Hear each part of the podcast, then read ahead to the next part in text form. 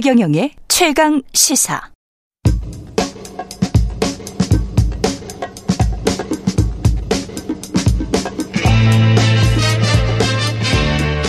네, 우리가 접하는 뉴스의 태초부터 지금까지 뉴스 일대기를 쫙 살펴봅니다. 뉴스톱 김준일 대표, 예, KBS 박대기 기자, 그들의 전지적 시점으로 분석하는 뉴스 일대기 지금부터 시작하겠습니다. 안녕하십니까? 네, 안녕하세요. 안녕하세요. 왜 중간에 웃으세요? 아, 뭐 그런 일이 있었어요. 예, 알겠습니다. 예, 통화 녹음 금지법 이게 좀 생소하긴 한데 기자들은 지금 어, 이거 통과되면 큰일인데, 뭐, 이렇게 생각하는 기자들 굉장히 많을 것 같고. 윤상현, 오늘 저 최강시사 시간에 윤상현 국민의힘 의원이 많이 등장하네요. 네. 아까도 등장을 했는데, 윤상현 국민의힘 의원이 동의 없는 전화 통금 통화 녹음에 대해서는 이거를 금지시키겠다. 뭐 이런 겁니까? 지금 이게? 그렇죠. 예. 통신 비밀 보호법 개정안을 이제 발의를 한 건데요. 음. 윤상현 의원 혼자 발의한 건 아니라 총 14명이 이제 공동 발의 형식으로 돼 있습니다. 이 현재는 지금은 그 남의 대화를 녹음해서 이제 공개하는 것들은 다 형사처벌 대상이 되는데 예. 그 통화 당사자 그러니까 둘 양쪽의 한쪽에서 어 녹음을 해가지고 나중에 공개하고 이런 것들은 형사처벌에 빠져 있거든요. 그렇죠. 그런 것도 처벌에 넣겠다는 것인데 어. 원래 이제 초안 처음에 이제 발의했던 8월 달에 발의했던 거는 10년 이하 징역까지 엄청나게 이제 중벌하겠다. 10년 이하 징역? 예. 그런 내용이라서 좀 반발 여론이 좀 심했거든요. 예. 예. 그러다 보니까 이번에 다시 9월 말에 다시 이제 제 다시 새로운 안을 냈는데 그건 내용이 이제 1년 이하의 징역 또는 300만 원 이하의 벌금에 처하겠다. 상대방 동의 없이 대화 등을 녹음한 경우에 어, 처벌을 하겠다 이런 내용이 담겨 있습니다. 와. 근데 요거는 예. 뭐 여러 가지 맥락이 있어요. 음. 일단 윤상현 의원은 음. 예전에 기억하시는 분들 있을지 모르겠는데 2016년 3월에 총선을 앞두고 그때 누군가한테 전화를 해서 김무성 대표를 당시 김무성 대표를 험담하는 게 그 제3자가 옆에서 녹음을 해가지고 유포가 돼서 상당히 곤욕을 치렀거든요. 옆에서 제3자가 녹음을 예, 했었군요. 예. 그러니까 누군가에게 전화를 해서 음. 김무성 당대표를 이제 공격을 했는데 여기에서도 XX가 나옵니다. 예. 김무성 그 XX 죽여버리게 죽여버려 뭐 이런 게. 네. 아, 본인이 본인이 당했군요. 그런데 이거는 예. 이제 완전 불법이었던 게 당사자들끼리가 녹음된 게 아니라 제 3자가 옆에서 그 전화 내용을 듣다가 그렇죠. 녹음을 해서 그걸 유포를 해가지고 언론에 네. 내서 네. 본인이 약간 어쨌든 이런 녹음되는 것의 피해자다. 음. 그런 트라우마가 이 법안에 일단 담겨 있는 거 아니냐. 네. 그런 해석들이 일단 나오고 있어요. 그래서 이거는 제 3자가 녹음한 거기 때문에 음. 2017년에 그 녹음한 지인은 구속됐습니다. 그래서 처벌받았어요. 아, 그렇군요. 네. 그래서 그거는 그때 당시에도 법에 위반이었기 때문에 현행법으로도 위반인 거죠. 현행법으로도 그렇죠. 위반이죠. 제 3자가 네. 녹음하는 거는. 그런데 음. 지금은 이제 직접 대하고 있는 상대방이에요. 제가 어떤 사장님에게 아 왜 그 대금을 이렇게 늦게 주시는 거예요? 지난번에 2월까지는 주시기로 했는데 지금 벌써 뭐 8개월이 넘어갑니다. 빨리 대금 결제해 주셔야죠. 아 빨리 줄게. 음. 어? 라고 이야기를 했는데 계속 안 주는 거야. 빨리 줄게라는 말은 녹음을 했어. 예. 그걸 가지고 이제 법원에 가서 야 이 사람 분명 준다고 했는데 안 줬다. 계속. 음. 그래서 이 사람 뭐 사기다. 뭐 이렇게 이제 고소를 하려고 하는데 증거가 있어야 될 거 아닙니까? 예. 네. 당하는 사람들 입장에서는 비즈니스 하는 분들, 사업하시는 분들은 이런 경우 많거든, 사실은. 음. 네. 갑을 관계에서는 많아요. 근데 이런 거가 전혀 안 된다는 거잖아요, 지금 이게. 이게 완전히 예. 안 되는 건 아니라 예외 예. 조항으로 이제 뭐 공익 관련된 거라든지 공익이다. 예, 그런 거는 빠져나갈 방법이 있긴 한데 이거는 사익이잖아. 자기 예, 예. 그런 거를 이제 자기가 음. 본인이 입증을 해야 되거든요. 그렇죠. 이게 공익에 관한 것이다. 이런 내용들 을 입증하는 게 예. 쉽지 않은 그러니까 현실적으로 쉽지 않다는 거죠. 이제 재판이나 가게 되면 그래서 그 말씀하신 대로 그런 계약 관계뿐만 아니라 어. 사실 그 우리나라의 수많은 이제 언어 폭력, 갑질 음. 이런 것들이 이 통화 녹음이라든지 아니면 뭐 대화 녹음 이런 현장에서. 것 쪽에서 많이 공개되는 경우가 많이 있었거든요. 예. 뭐 예를 들어서 뭐 대한항공 일가의 그런 것들도 뭐 회의에 참석했던 사람이 이제 녹음을 해가지고 그렇죠. 막 소리 지르고 막 예. 이렇게 어 그런 거 그런 것들이 이제 공개가 됨으로써 좀 우리 사회에 어떻게 보면 경각심을 많이 일으켰거든요. 그게 상시적이니까 그렇게 통화 녹 통화 녹음이나 뭔가를 했었겠죠. 네. 하려고 자, 마음을 먹었었겠죠. 음. 네. 이게 그래서 이제 뭐 법리적으로 따지면은 음성권이라는 건데 음성권. 예, 음성권이라는 게 이렇게 명문화돼 있지는 않아요. 법에. 그런데 이제 예를 들면은 초상권 뭐 이런 게 있잖아요. 그런 네. 것처럼 인격권의 한 분야로서 이제 판례로서 있습니다. 예를 음. 들면은 예전에 법원이 사람은 죄송합니다. 사람은 누구나 자신의 음성이 자신의 의사에 반하여 함부로 녹음 재생, 녹취 방송, 복제 배포되지 않을 권리를 가지는데 이러한 음성권은 헌법적으로 보장되는 인격권에 속하는 권리이다. 예. 라고 얘기를 판례를 판례가 이제 나온 적이 있어요. 음. 그래서 요거에 기반을 해 가지고 함부로 녹음하지 않게 돼야 된다라는 건데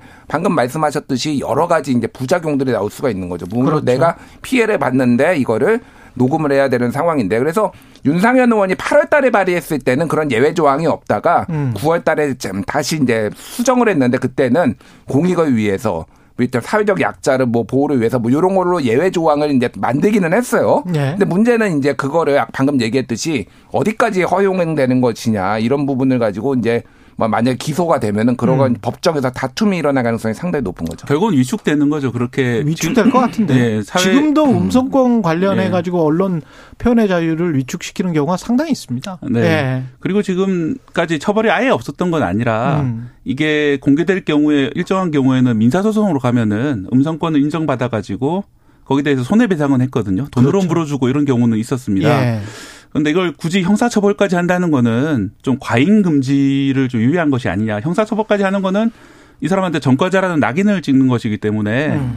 그 말씀하셨던 그런 사회적 약자들이라든지 계약에서 좀 당하는 사람 편의 입장 이런 을들의 입장에서는 어떤 그 세상의 값들하고 대응할 수 있는 중요한 무기 하나를 잃게 되는 그런 것이기 때문에 어, 우리나라에서도 오랫동안 그런 개인의 프라이버시권 이런 것들을 많이 강조했던 그런 사회 단체들조차도 이번 개정은 좀 문제가 있는 것이 아니냐 이런 입장입니다. 요거 네. 네. 관련해서 네. 요거와 비슷한 거에 그 입법 시도의 히스토리를 짧게 말씀을 드리면은 음. 2020년에 강선우 민주당 의원이 성관계 비동의 녹취 금지 요거를 아. 입법을 시도한 적이 있어요. 예. 성관계 시에 음성을 녹음하는 거는 사진을 촬영하는 거와 마찬가지로 처벌을 해야 된다라는 음. 건데 이제 특히 남성들이 젊은 남성들이 강하게 반발을 했죠. 그거는 이해됩니다. 예, 그래서 예. 그거가 이제 입법이 이제 추진이 됐으나 안 된 경우가 있고 예. 그리고 또 하나는 2017년에 자유한국당이 통화 녹음 알림법을 추진을 하다가 이것도 안 됐어요. 통화 녹음 알림법은 뭐냐면 쉽게 얘기를 하면 상대방이 녹음하고 있으면 지금 어 녹음이 되고 있습니다. 요게 고지가 나가는 거를 와. 하는 거를 추진을 했는데 예. 이제 안 된 경우가 있는 거고 이번에 다시 윤상현 의원이 하는 요런 이제 뭐 맥락들이 있습니다. 이게. 국민들 여론은 어떻습니까? 관련해서. 이게 여론이 이제 일단 한국갤럽이 중앙일보 의뢰로 지난 9월 16일부터 17일까지 이틀간 조사한 결과인데요. 예. 응답자 63.4%가 이른바 통화 녹음 금지법에 대해서 어 범죄 증명이라든지 내부 고발 등에 필요하기 때문에 개정안에 반대한다라고 답했습니다. 그러니까 음. 약 3분의 2 약간 못 미치는 정도가 이 개정안에 반대한다라고 했고요. 특히 이제 젊은 층에서 반대가 많았습니다.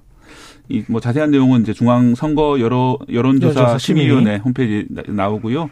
리얼미터 조사에서도 비슷한 결과가 나왔는데 다만 윤상현 의원실 의뢰 조사 결과가 좀 다른 양상으로 나왔습니다. 윤상현 의원실은 따로 조사를 한번 예, 해봤군요. 한길 리서치를 네. 통해서 9월 5일 조사한 결과에 따르면 응답자의 63.6%가 상대방 동의 없는 녹음에 원칙적으로 반대한다 이렇게 음. 밝혔습니다.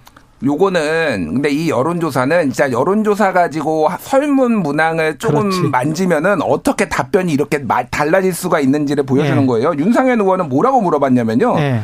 상대방의 동의 없는 녹음에 원칙적으로 반대한다라고 이렇게 물어봤어요. 저도 원칙적으로는 반대할 저도 반대합니다.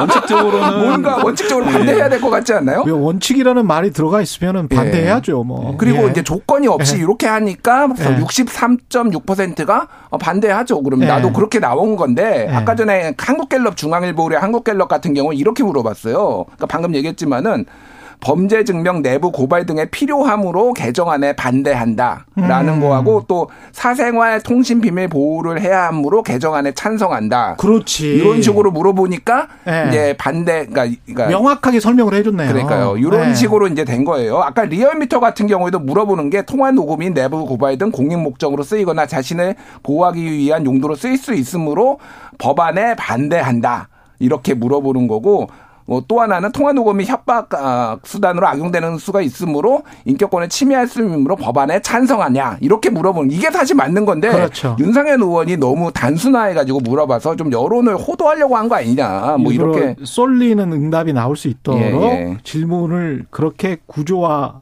한게 아닌가. 그래서 예. 아까 전에 뭐 박대 기자가 말씀하셨지만은 예. 리얼미터 같은 경우에는 어 20대에서는 80.7%가 반대 이 법에 대해서. 30대 75.4. 그래서 거의 80% 70%가 이대남 뭐 이대여들은 반대를 하기 때문에 이게 네. 정부에서도 상당히 부담감을 느끼고 있어요. 지금 지지율이 떨어졌는데 이것까지 했을 경우에 아유. 지지율 더 떨어지는 거 아니냐. 그래서 속도 조절론이 사실 여당 내에서 나오고 있는 상황이에요. 사실 직장 상사랄지 뭐 여러 가지 갑질이랄지 그다음에 뭐 회식 자리에서의 그런 문제들이랄지 뭐 이런 게 이거 다 금지시켜 버리면 네. 뭐 어떻게 밝혀내요? 그러니까 특히 이제 노동 관계에 된 여러 가지 문제들 있잖아요. 부당한 뭐 지시라든지 그러, 이런 것들이 그러니까. 상당히 이런 걸로 많이 제시가 되는데 네. 어, 그래서 좀 약간 우스갯소리로 말씀드리자면은 이 법안 발의에 삼성전자가 가장 떨고 있을 겁니다. 왜요? 왜냐면은 네. 네. 그 아이폰 같은 경우에는 미국 캘리포니아 맞아요. 법의 아, 지배에 따라서 네. 예, 그 통화 중 녹음이 안 되거든요. 그렇습니다. 그런데 이, 그 국산 스마트폰 같은 경우에는 통화 중 녹음이 되기 때문에 음. 이 그런 이유로 아이폰을 쓰고 싶은데 국산을 쓰는 사람들도 상당히 있거든요. 그렇습니다. 네. 네. 그런 점 때문에 아마 이 법은 삼성전자가 제일 떨고 있지 않을까 생각합니다. 사실 근데 이제 미국에서 아시겠지만 김준일 음. 대표는 너무 잘 아시겠지만 우리가 미국 그 보도들 보면 있잖아요. 네. 우리가 하는 그 몰카라는 거를 그 사람들도 똑같이 하잖아요. 음. 근데 도, 몰카라는 건 동의 없이 하는 거 아닙니까? 네. 근데 그 사람들 얼굴도 다 내버리더라고요. 그렇죠. 그리고 심지어는 상으로 출품작으로 올라와 그런 것들이 음. 예, 막 그냥 다 공개를 해버립니다. 그러니까 이게 공적인 영역에 있어서의 몰카랄지 언론의 자유는 거의 미국은 무한정이라고 봐야 됩니다. 음. 무한정. 이게 아이폰 같은 경우는 또 다른 문제고요. 네. 근데 이걸 우리는 명예훼손이랄지 뭐 이런 것들이 아주 형법으로 규정돼 있는 이런 나라에서 또 이걸 또 한다. 음. 이거는 언론인 입장에서는 어떻게 생각하세요, 두 분은?